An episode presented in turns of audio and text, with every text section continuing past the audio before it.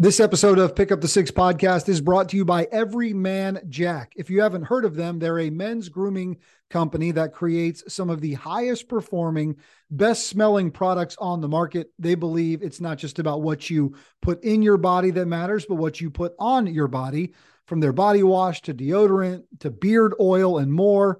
They're made with naturally derived ingredients and incredibly outdoorsy scents that bring the best of nature to their bottles and bars.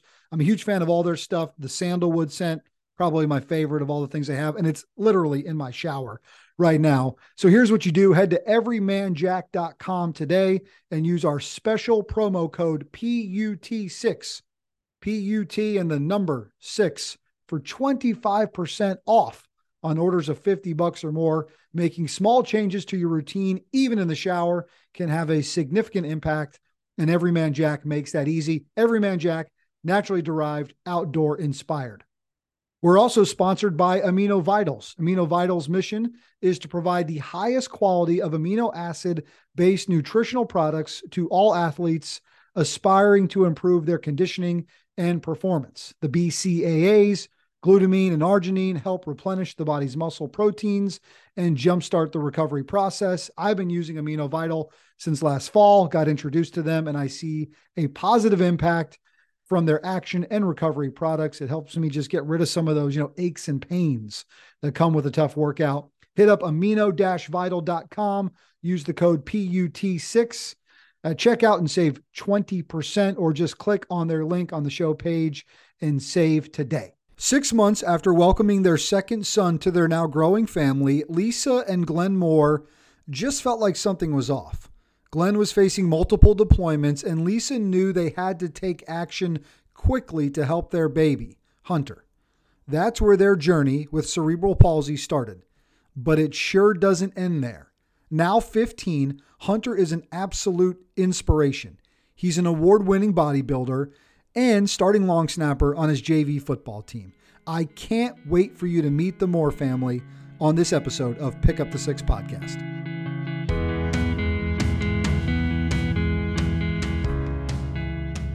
Hey guys, Brian Jodis back once again for another episode of Pick Up the Six podcast. Absolutely thrilled to have members of the Moore family with me. But before we introduce them, just another shout out and thanks to those sponsors we're just so grateful for their partnership here at Pick Up the Six podcast.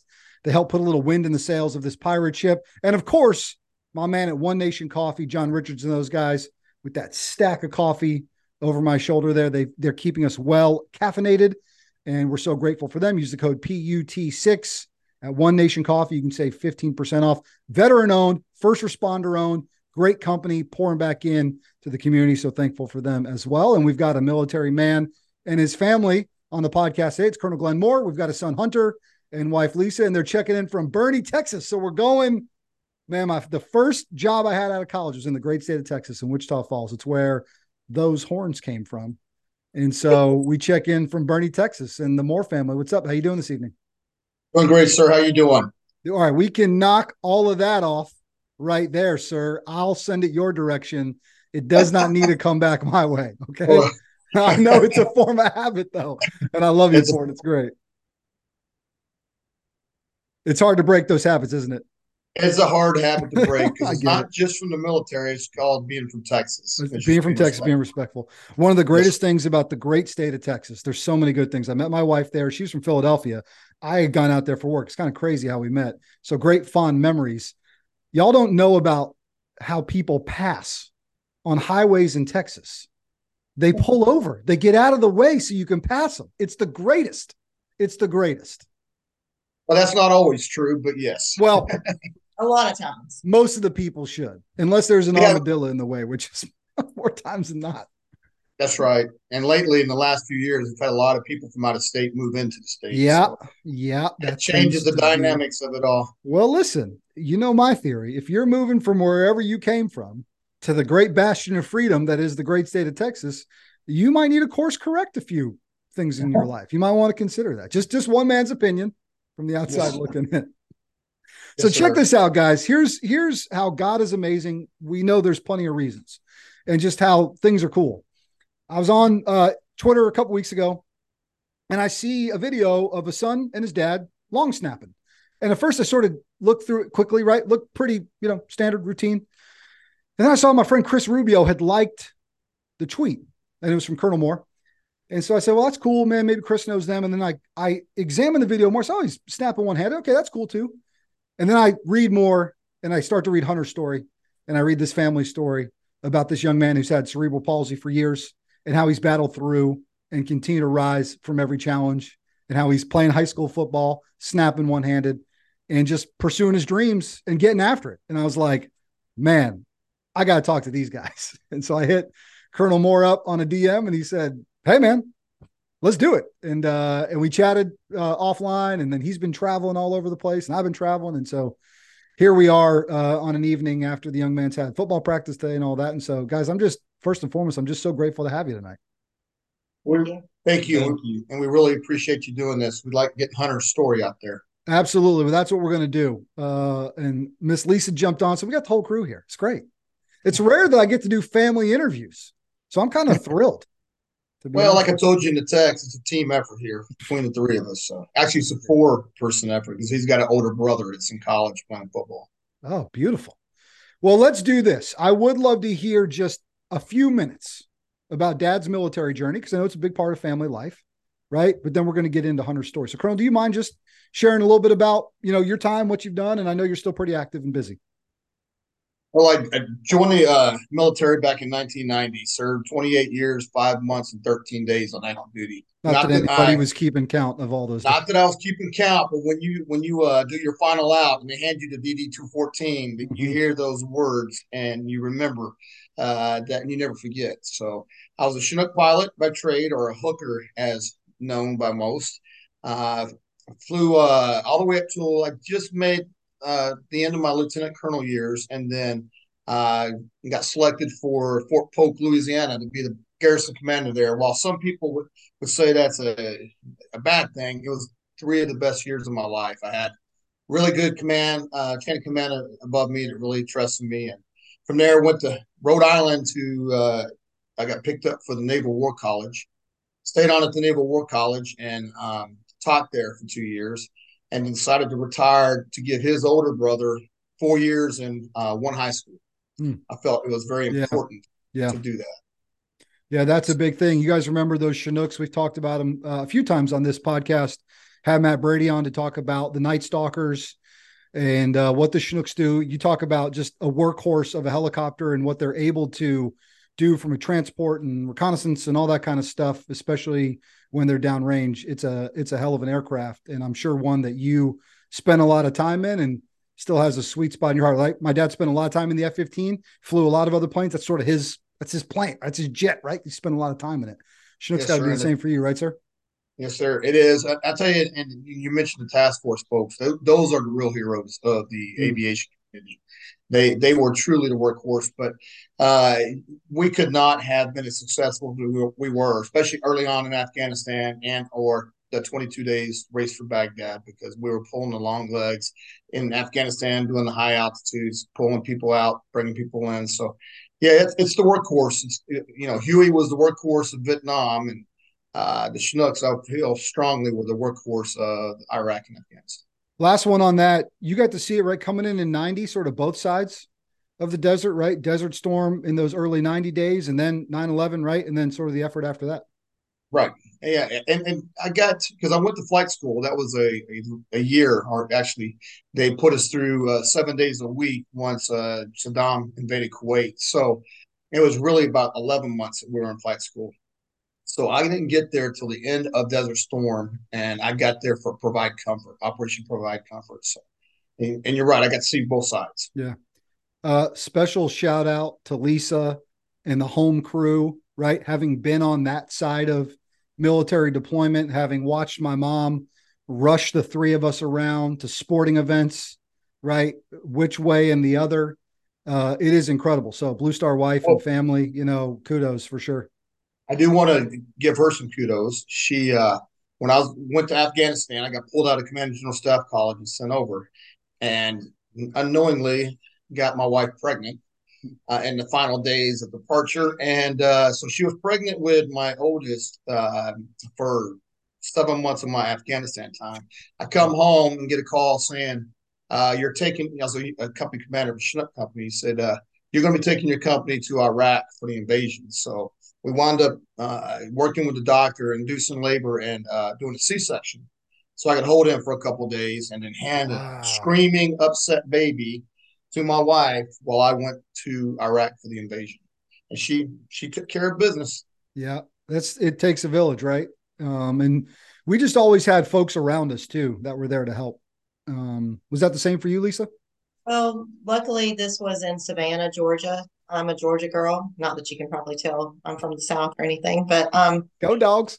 yes, go dogs. it beat my TCU. Well, there's a lot more to that story. yeah. Um, but yeah, I my hometown was about an hour and 20, 30 minutes so you, from Savannah. So yep.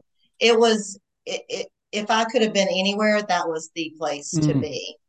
Um, with my mother, I have a sister and family that lives in Savannah. So it was the perfect place for me to be at that time. That's for sure. No coincidence. It was hard. Yeah, I no mean, coincidence. It, oh, yeah. I mean, it's not like I could just take him and hand him over. I mean, it was still, you yeah. know, all by myself pretty much. But yeah. A lot of those overnight shifts. Yeah, a lot of a lot of those overnight shifts. Oh yeah. So, but make it work. That's for sure. Well, she took over a family readiness group that was not the happiest as it was because we mm. were doing back to back deployments two months apart. Yeah. All right. So that's you got two sons, right? That's number one. There's yes, sir. I got Justin Moore, who's uh, currently at Hardin Simmons University playing football there, and beautiful. My little hero here, Hunter right. Moore, and I say little facetious. Yeah, he's getting big. He's, I, know. I know. I saw those bodybuilding pictures. We're going to talk about that. Um, what's the age difference between the two of those guys? Five years. Five years apart, right? So Hunter comes along. Uh, all right. So talk me through the journey of Hunter's birth, if you guys don't mind, right? and then this cerebral pal- palsy journey, right? How that how you find that out, you know, what that's like from a parent perspective. And then Hunter, I want to ask you about it too, right? But mom and dad, what's what's that what's that journey when that's laid at your feet, right? Can we go back and just talk about that a little bit? Yeah. Um, so Hunter was born in November. He was November 15th, 2007. Um, I was teaching at a Mother's Day Out program. And so I took that time off whenever he was born and um, i stayed home with him for four months and it was a very casual setting so they had a, a nursery and that kind of thing and i was only there two to three days a week and so after he was four months old we went back um, so when he was first when i noticed something was not right um, we had invent and invention um, i guess therapists that come in and just do you know routine checkups on the sure. on the kids and i had noticed that something just wasn't quite right with him because i would put him in this exersaucer which is what we called that then i don't know what they call it now um, he had good head control and that kind of thing but he would try to reach for things with his right hand but his left arm just like it would just hang inside the exersaucer. Mm-hmm. So, you know, I'd already had one child. So I kind of thought, well, that just doesn't seem quite right, you know. So I would pull his arm out, his left arm, try to get him to use it with his right hand, a bilateral kind of thing. And his left arm would just droop back into the exersaucer. And after a couple of days, I, I was like, that that just doesn't seem right to me. So when the interventionists that when they came in and they were doing their evaluations on all the kids, which is very typical, I asked them to please look at him, tell me what you think. And so after they they did the initial evaluation, they said we think that maybe we should do a more thorough evaluation. And so that's what they did. And they came they come to the home they do the evaluations, they do all these things to, to check and see if they're reaching milestones and that kind of thing. And um, so at that point, she told me that she thought he needed to go to a neurologist, a pediatric neurologist. And we talked about how the brachial plexus, like in natural childbirth, that could possibly have been an issue, but he was C section, so that could not have pertained to him. So at that point, we kind of knew that it had to be something neurological. And so that's what we did is we made an appointment with the a neurologist and it took quite a while to get in. Um, and by the time we got in and he had an MRI done, he was already eight months old.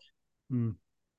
When we just to tag on, we took him to a neurologist here in San Antonio because I was actually stationed in San Marcos at the time, uh, teaching at Texas State. Uh, but anyways, that neurologist could not figure out what the problem was. He just kept saying he had a vascular explosion.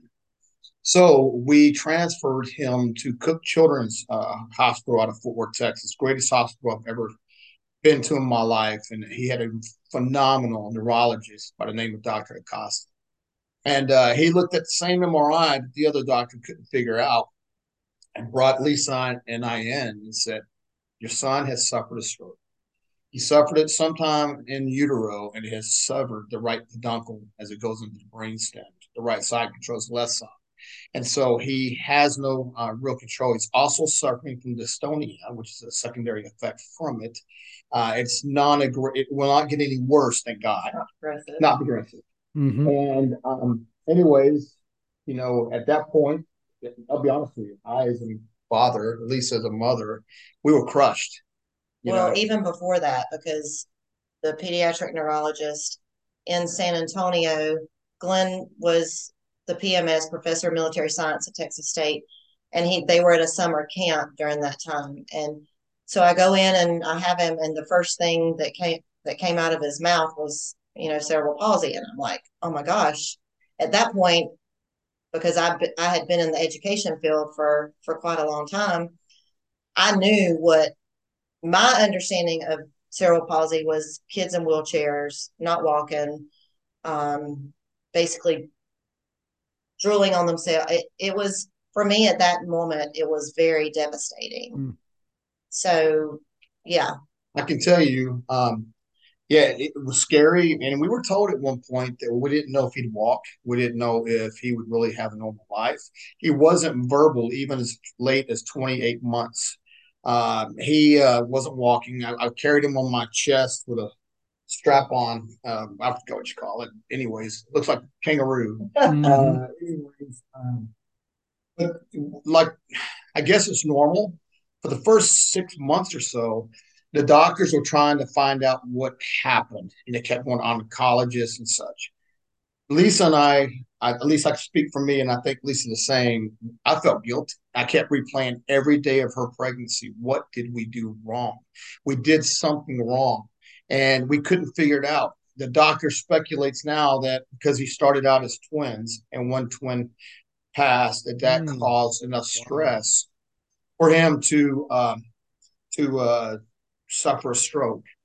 Uh, but that was very early. So it's just yeah. very, I mean, like they said that it, it was just a very freak kind of thing that yeah. is unex- unex- well, I can tell you though, we we both almost to the day said, you know what, enough's enough. Let's stop worrying about what we did because it's not about us. Let's stop trying to have the doctors poke and prod and try to figure out like I told Dr. Acosta, it is time to get him fixed. Let's get him the best quality of life that we can that he can attain, and let's move forward. And we never looked back. He's we've been very aggressive. He was getting up to 20, 25 Botox shots every three months up and down his left side with me holding him, or my best friend holding him if I was deployed. Um, he's had two restraint camps. He's had three surgeries. Um, but the biggest saving grace was um, the night, back up a little bit, the night before he was born, I remember the doctor had given me some paperwork about cord blood. And uh, I didn't know what cord blood was. And we'd seen about 20 uh, MR or sonograms. Um, he had a left hand, a right hand, had all the privates, had everything he needed. So I thought he was fine. But I just had a strange feeling. And I, you know, I won't get into religion, but if you're religious, somebody was talking to me and they're like, look, I know you think you know, but I know better. So I called the cord blood folks and just said, Hey, um, tell me about this. They told me, and, and it was in California, and they said, You've got one hour to make a decision so we can overnight this kit to your doctor. So Lisa and I talked. I prayed. I'm, you know, man enough to say that. And we uh, ordered it. You know, funny thing was, I said, I don't have $2,000 just to give out. I'm, I'm a military man. She says, Oh, you're military. You get a 20% discount and you can use a credit card. And anyways, yeah, ship it. We banked this cord blood. So now for 28 months or roughly wow. 26 months, we had you're, you're, say, you're, you're, saying cord, right? C O R D, right? Umbilical yes. cord blood, right? Yes. Pure, strong. It's got all those nutrients, all that stuff in it that you need, right? Yes, it's yes. it's immature stem cells that yep. are not red, they're not white, and they go so because of that because of that leap of faith. You're then able to use that in those early treatments. What I think is pivotal in your story, because then I want to talk to Hunter about this too, is that listen for a period of time, and I can understand you're sort of doing this. What about why this? What right? You're living in this past of something that, quite frankly, you just we can't control it. It's here, right? It's here. But then you guys as a family made this intentional shift to, as you told me the other day, quote, to hell with that. Like, no, this will not define us. Right? right. Even our, you know, you had nothing to this, nobody's fault, right? Even if we make mistakes early in our life, for all for far too many of us, we just let that define us. I just spent six hours mentoring men in a prison in Washington. These aren't apples to apples, but you get my drift, right? those men have to move on from those mistakes to live the rest of their lives, right? To try to be better. And you guys in that moment had to make that switch. We've we've been saying it all along. We refuse to let cerebral palsy define him. That's right. he refuses, more importantly, clearly. cerebral palsy. Clearly, Hunter, do you do you have a memory of an early age knowing this this was a thing that you had, right? Knowing that you know what, I got some differences from other folks. Do do, do you remember that, or is you, I guess when I started school and I realized other kids didn't have the same thing as me. Yeah. What was that like? Um, confusing, I guess. Like wondering why other kids didn't have the same thing I did, why I was different from other ones. That's a tough thing as a parent send them off into that world. It is, and there was times that you know he would get his Botox shots, literally where I'm holding him, him screaming, Mm. And then him getting mad and screaming vocally that, you know, I, I hate God even. Why'd you give me this yeah. cerebral palsy? But that was when he was very young and he didn't understand. Sure. And uh and we've been, you know, ever since ever since he was young, we've been telling him you can do whatever you want. Yeah.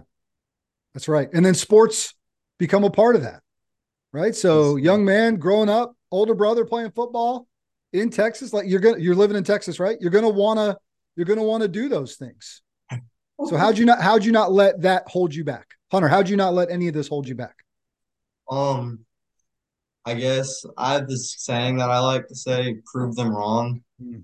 I think it started when my dad told me that the doctor said that I would never walk.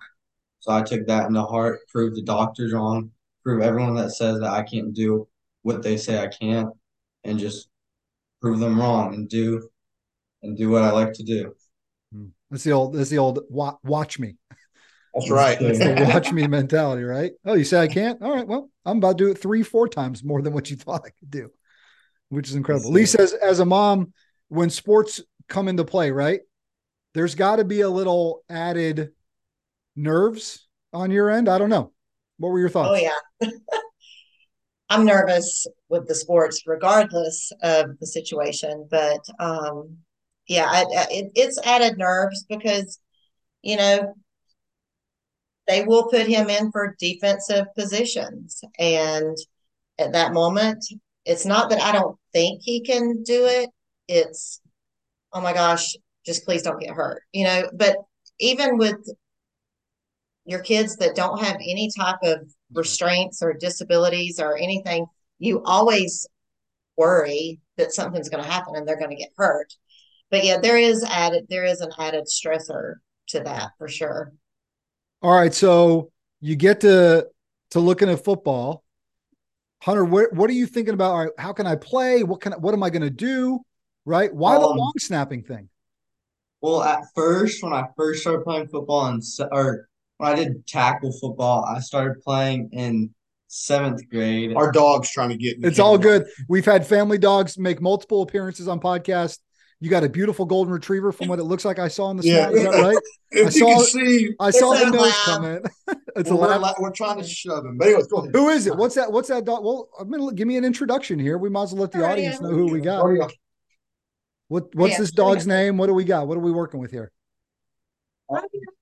His name's Rodeo. He's a yellow lab. Rodeo. Oh, wow. That's awesome. That's awesome. Yellow lab. Tell them, tell them about how you got. Yeah. Tell me about that. Um, Now well, that we've mean, met the I- family dog. I started. I did flag football whenever I was younger, and I would be the center. So I like when you sit on your knee and you just snap Yep, the ball. yep, from. So that's when I first started learning like what snapping is, and then whenever I went into seventh grade and we did school football, which was tackle, I didn't know there was a thing called long snapping, so I wanted to do receiver and cornerback. That didn't really work out that well. I mean, I played maybe some. And so He can catch a ball with one hand, though. I'm sure. well. I'm sure. Very well. Odell Beckham's got nothing on my guy over here. But whenever I didn't really play much seventh grade year because of that, I wasn't really that good compared to the other kids in those positions.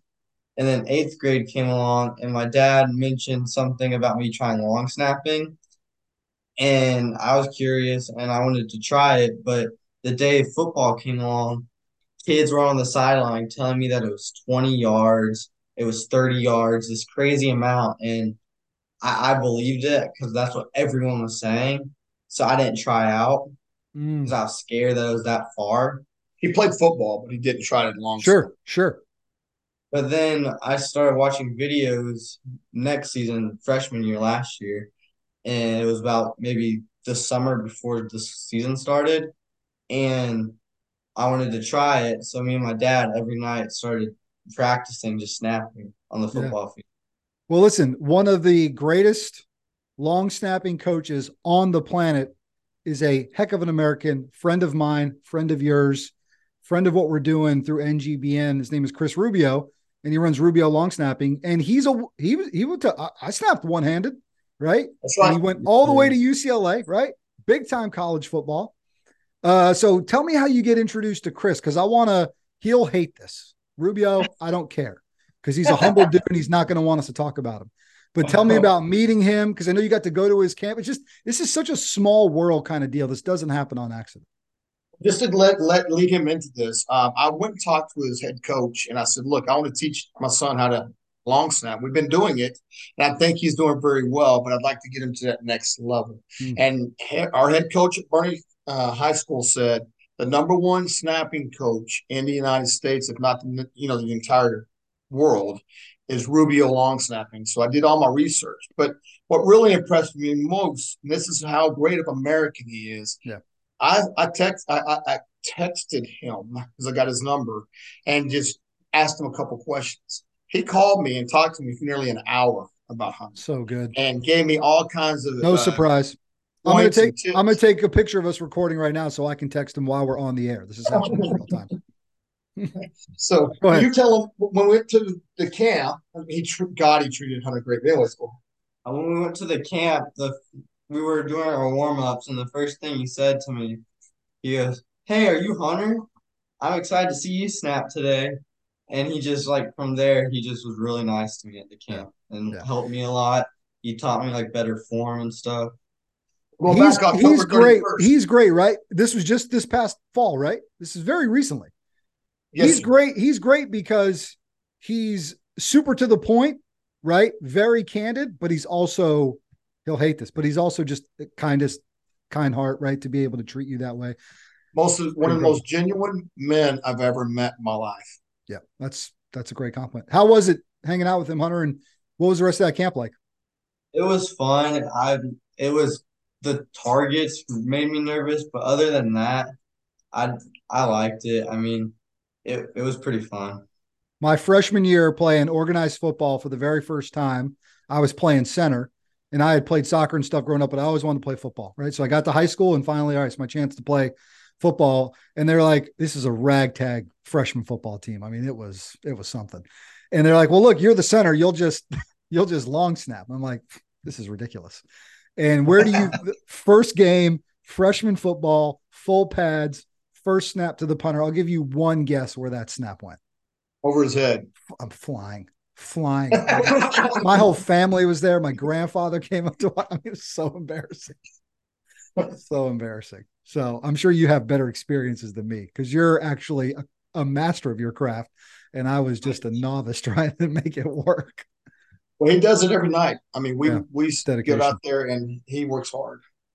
All right, so that's amazing, right? So now you're 15, right? You're into your sophomore year, Yes, right? But nothing's nothing's given, man. Nothing's granted.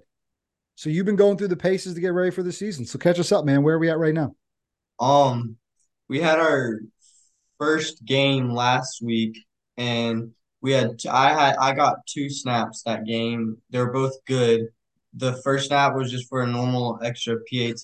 Yep. And then the second snap was actually I got I was super nervous for it. I still made the snap, but it was right before halftime in the second quarter. The coaches were like, "Okay, PAT, get ready, get ready," with three seconds left on the clock. And I was like, "Whoa, are we going out there?" Did you guys have to run it out like as time's going? We had to sprint. We had to sprint out there, get ready, get set, and snap it. Dad, do you And have like video I of this?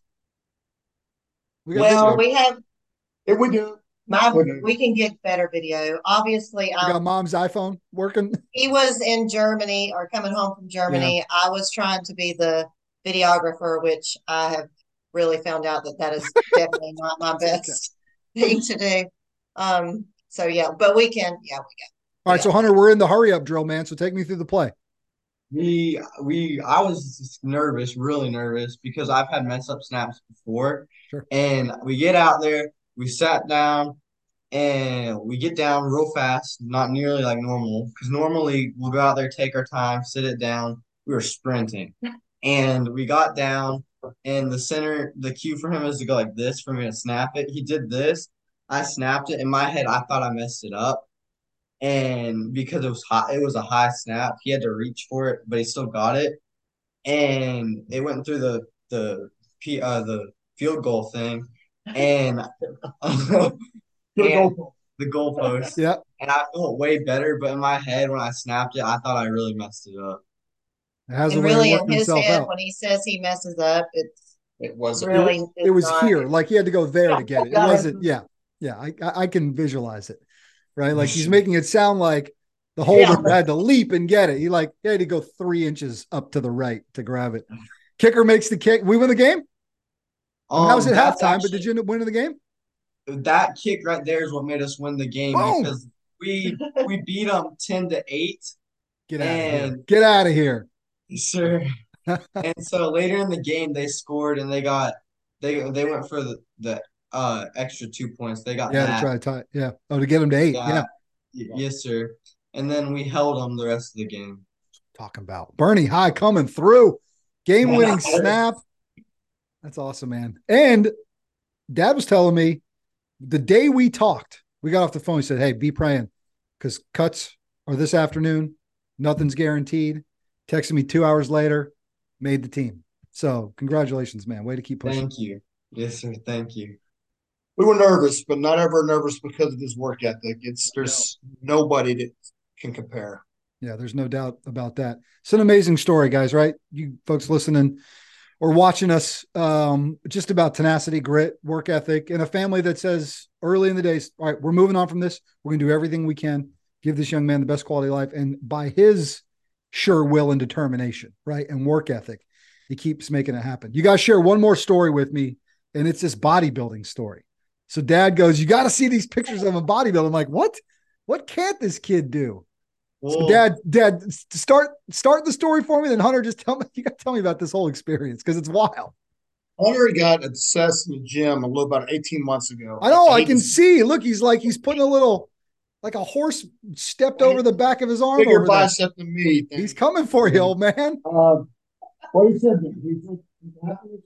but anyways, um, Hey, dad, lean back in a little bit. I'm losing you. Come back in a little bit. There you go.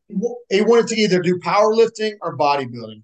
Okay. So I reached out to a former friend of mine that I've known for years who used to uh, do that. And he also worked at the INBA and talked to him. He goes, Look, we've been watching your son on video because I, I, put a lot of videos of him up. He goes, We think he's ready to compete. And there's a competition coming up in two weeks right two there weeks. in Dallas. I said, Well, he's not to have time to, you know, to get tan. And he goes, It's spray tan. We don't do that in oh, style. I'm gonna, and, I'm oh, gonna ask way, about that. We're gonna talk more about that part of it. and he said, I told my posing, don't worry about it. We can do it over Zoom. We can do practice over Zoom. And then lastly was the dieting. Well, he's 15. He don't need to diet. So it didn't take much there. So long story short, I I proposed it. He was not for it initially. He warmed up to it. We worked on his routine every night for about a week and a half. And he decided to do it. So go ahead.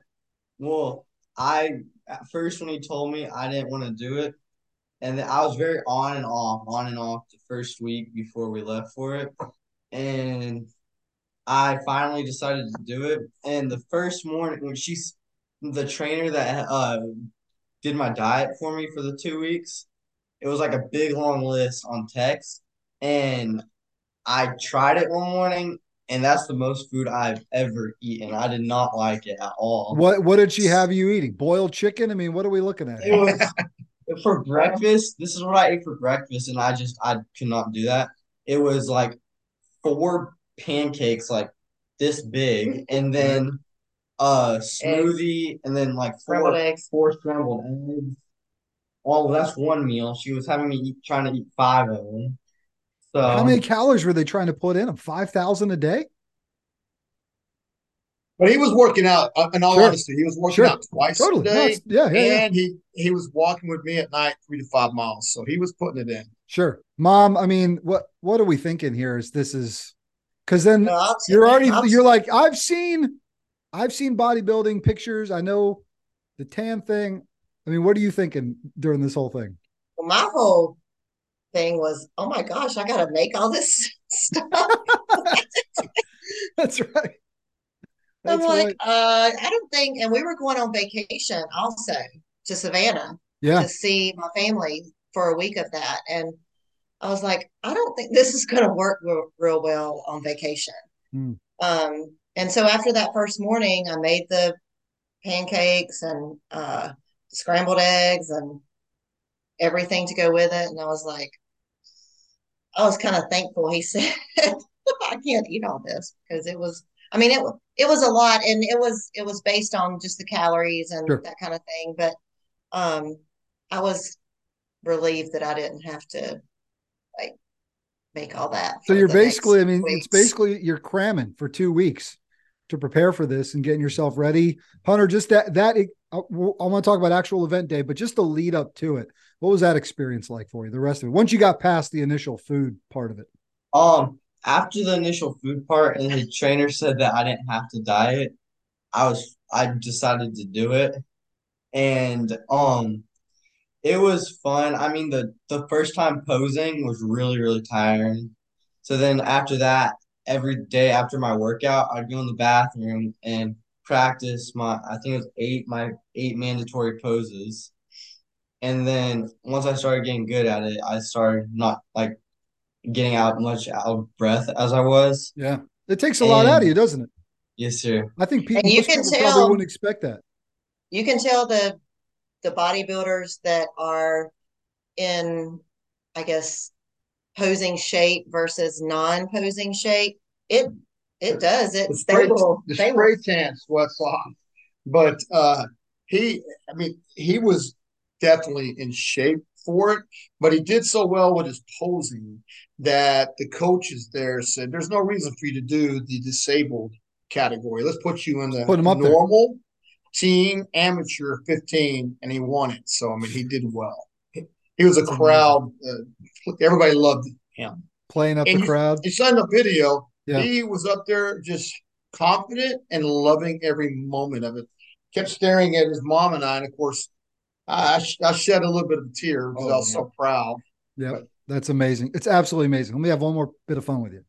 The spray tan thing is funny enough in and of itself, right? To have to do that. They hand you your uniform for the day. That's a little interesting, yeah. isn't it? Yes, sir. yes, sir. he stood up in front of over 500 people. I know it's incredible. looking thing, speedos. Yeah. And um, like I said, you saw him. He was quite confident. He looked Yep. like a natural. Not many have the intestinal fortitude to go that far into it.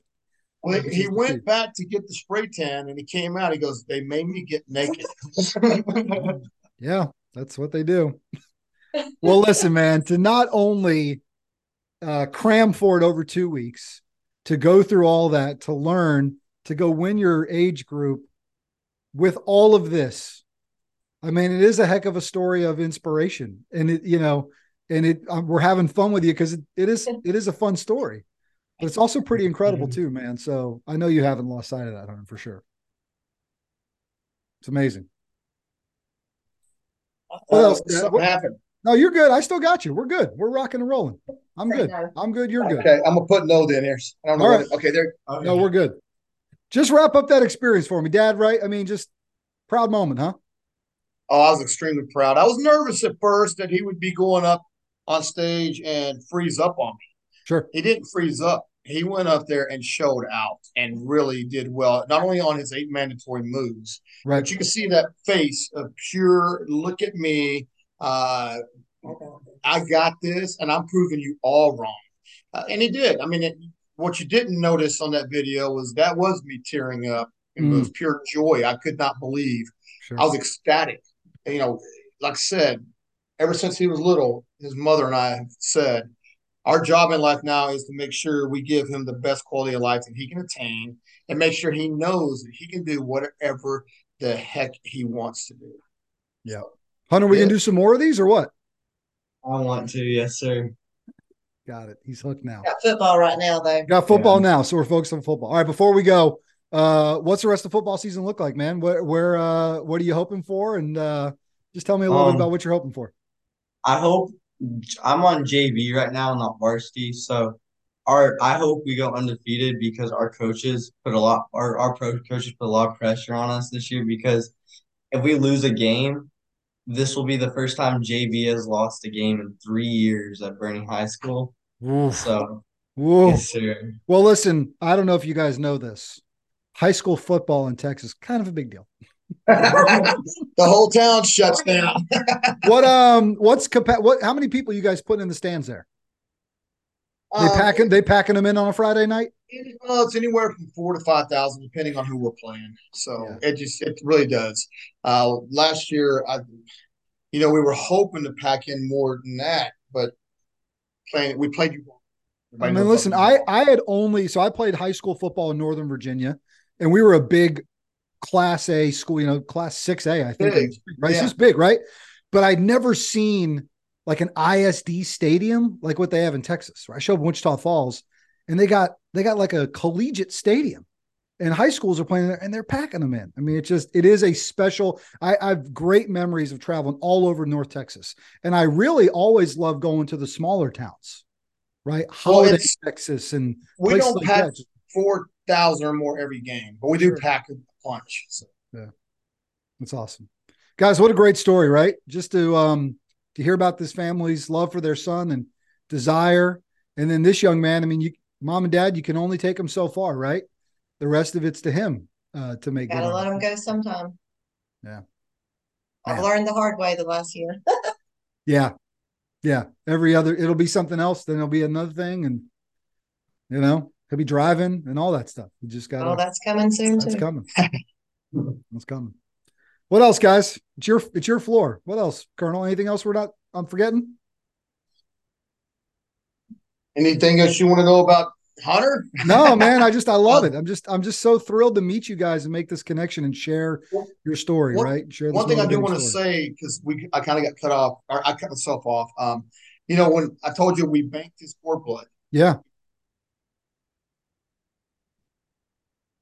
come back in a little bit i lost you there there you go how we're going to get him, you know, fixed is what I always said. yeah And um, one of my soldiers uh, got his wife pregnant, and uh, I told him you better make your cord blood. So he did. He checked his, but he he, he told me, goes, "You've never looked at the website, have you?" And I said, "No." They said they have a young lady on there with the same left side hemiplegia as Hunter that they were using to help not cure but give her a better uh, Quality of life. quality of life. So I called and uh, basically uh, we got him on the list, got a, a, cancellation call. We flew him in in less than 12 hours to go in and get his full stem cell infusion. This was at Duke University. Duke University wow. is experimental under a, Dr. Kurtzberg. Anyways, I'm going to tell you, he wasn't vocal. He couldn't speak. He couldn't walk. He scooted around with his right arm pushing himself on his rear end. Within two weeks, he said a couple words uh, post infusion. And I worked with him every night with walking wings that went around his body and just strengthened his legs. And ironically, I was going back to Iraq and for Operation New Dawn, and uh, he just stood up and Lisa had the camera. I said, "Film him," and uh, he stood up, said my name twice, walked right to me. I left two or three days later to go to Iraq. It's the happiest man in my life. And, and the reason I'm bringing it up is, you know, while God gets all the credit, that cord blood infusion was a like it was a miracle. It really was. I'm gonna have to give me a minute on that one. I got I got uh, dust in this studio that I'm in. I need to clean it up a little bit. It's gotten a little. Whoo! That's awesome. I'm so thrilled to meet your family. Right, get to talk to you guys. God's good to bring us together. There's a lot yes, of crap. Sir. There's a lot of crap on Twitter. The good stuff bubbles through, right? And we can find yes, stories like this. Colonel, um, you're sharing a lot of this, right? So people can kind of go along with this journey. Tell them where yes, they can sir. come come see this young man in action. It's was it T? I think it's T. Glenn Moore. I'll share it in the show notes too, but that sounds right. Please, because I think it's T. Glenn Moore uh four two three, but right. or one two three. You see, we'll share it. We, we'll share it. We'll share it. That way, everybody can follow it and see. Uh, Moore family. Listen, enjoy your evening. Um, it's six forty-five your time, so maybe dinner time there. Get some food in the young man. Get him ready for the next school day and football and uh, Hunter man, we'll be uh, you got a fan for life, right? Pick up the six podcast fan for life. So we'll be tracking and following and just uh, see where you go next. I know this is just the beginning. Well, sir, I just want to tell you thank you. I, I looked at several of your podcasts. You do a phenomenal job, and it's, it's a great, uh, great thing that you're doing for everybody. I appreciate it. Thank you for letting us get our story out about Hunter. He's our hero and our inspiration. That's what it's all about. You know, we've got brave men and women among us who go above and beyond through service before self, strength of purpose, and community impact. You guys check all those boxes. Those flags over my shoulder have been taken in aircraft over war torn nations. And we take that seriously, right? And our job here is to do that, right? To elevate people like this, talk to family like yours, talk to badasses like Hunter back there, and share that story. Because what the listeners are going to hear is you got something going on in your world that feels like maybe he's dragging you down, holding you back a little bit. Jump that hurdle, keep moving on to the next one. Huh? And what do you say? Prove them wrong. Prove them wrong. Prove them wrong. Come and see. Come and see. Come and see what you got. Prove them wrong. I love it. That's the Moore family. It's been an absolute blast. You guys hang for a second. We'll talk here in a minute. Uh, but just an absolute uh, blast to hang out with you, and I'm grateful for the chance. That's Glenn Moore, Hunter Moore, Lisa Moore. I'm Brian Jodice. That's been this amazing episode of Pick Up the Six.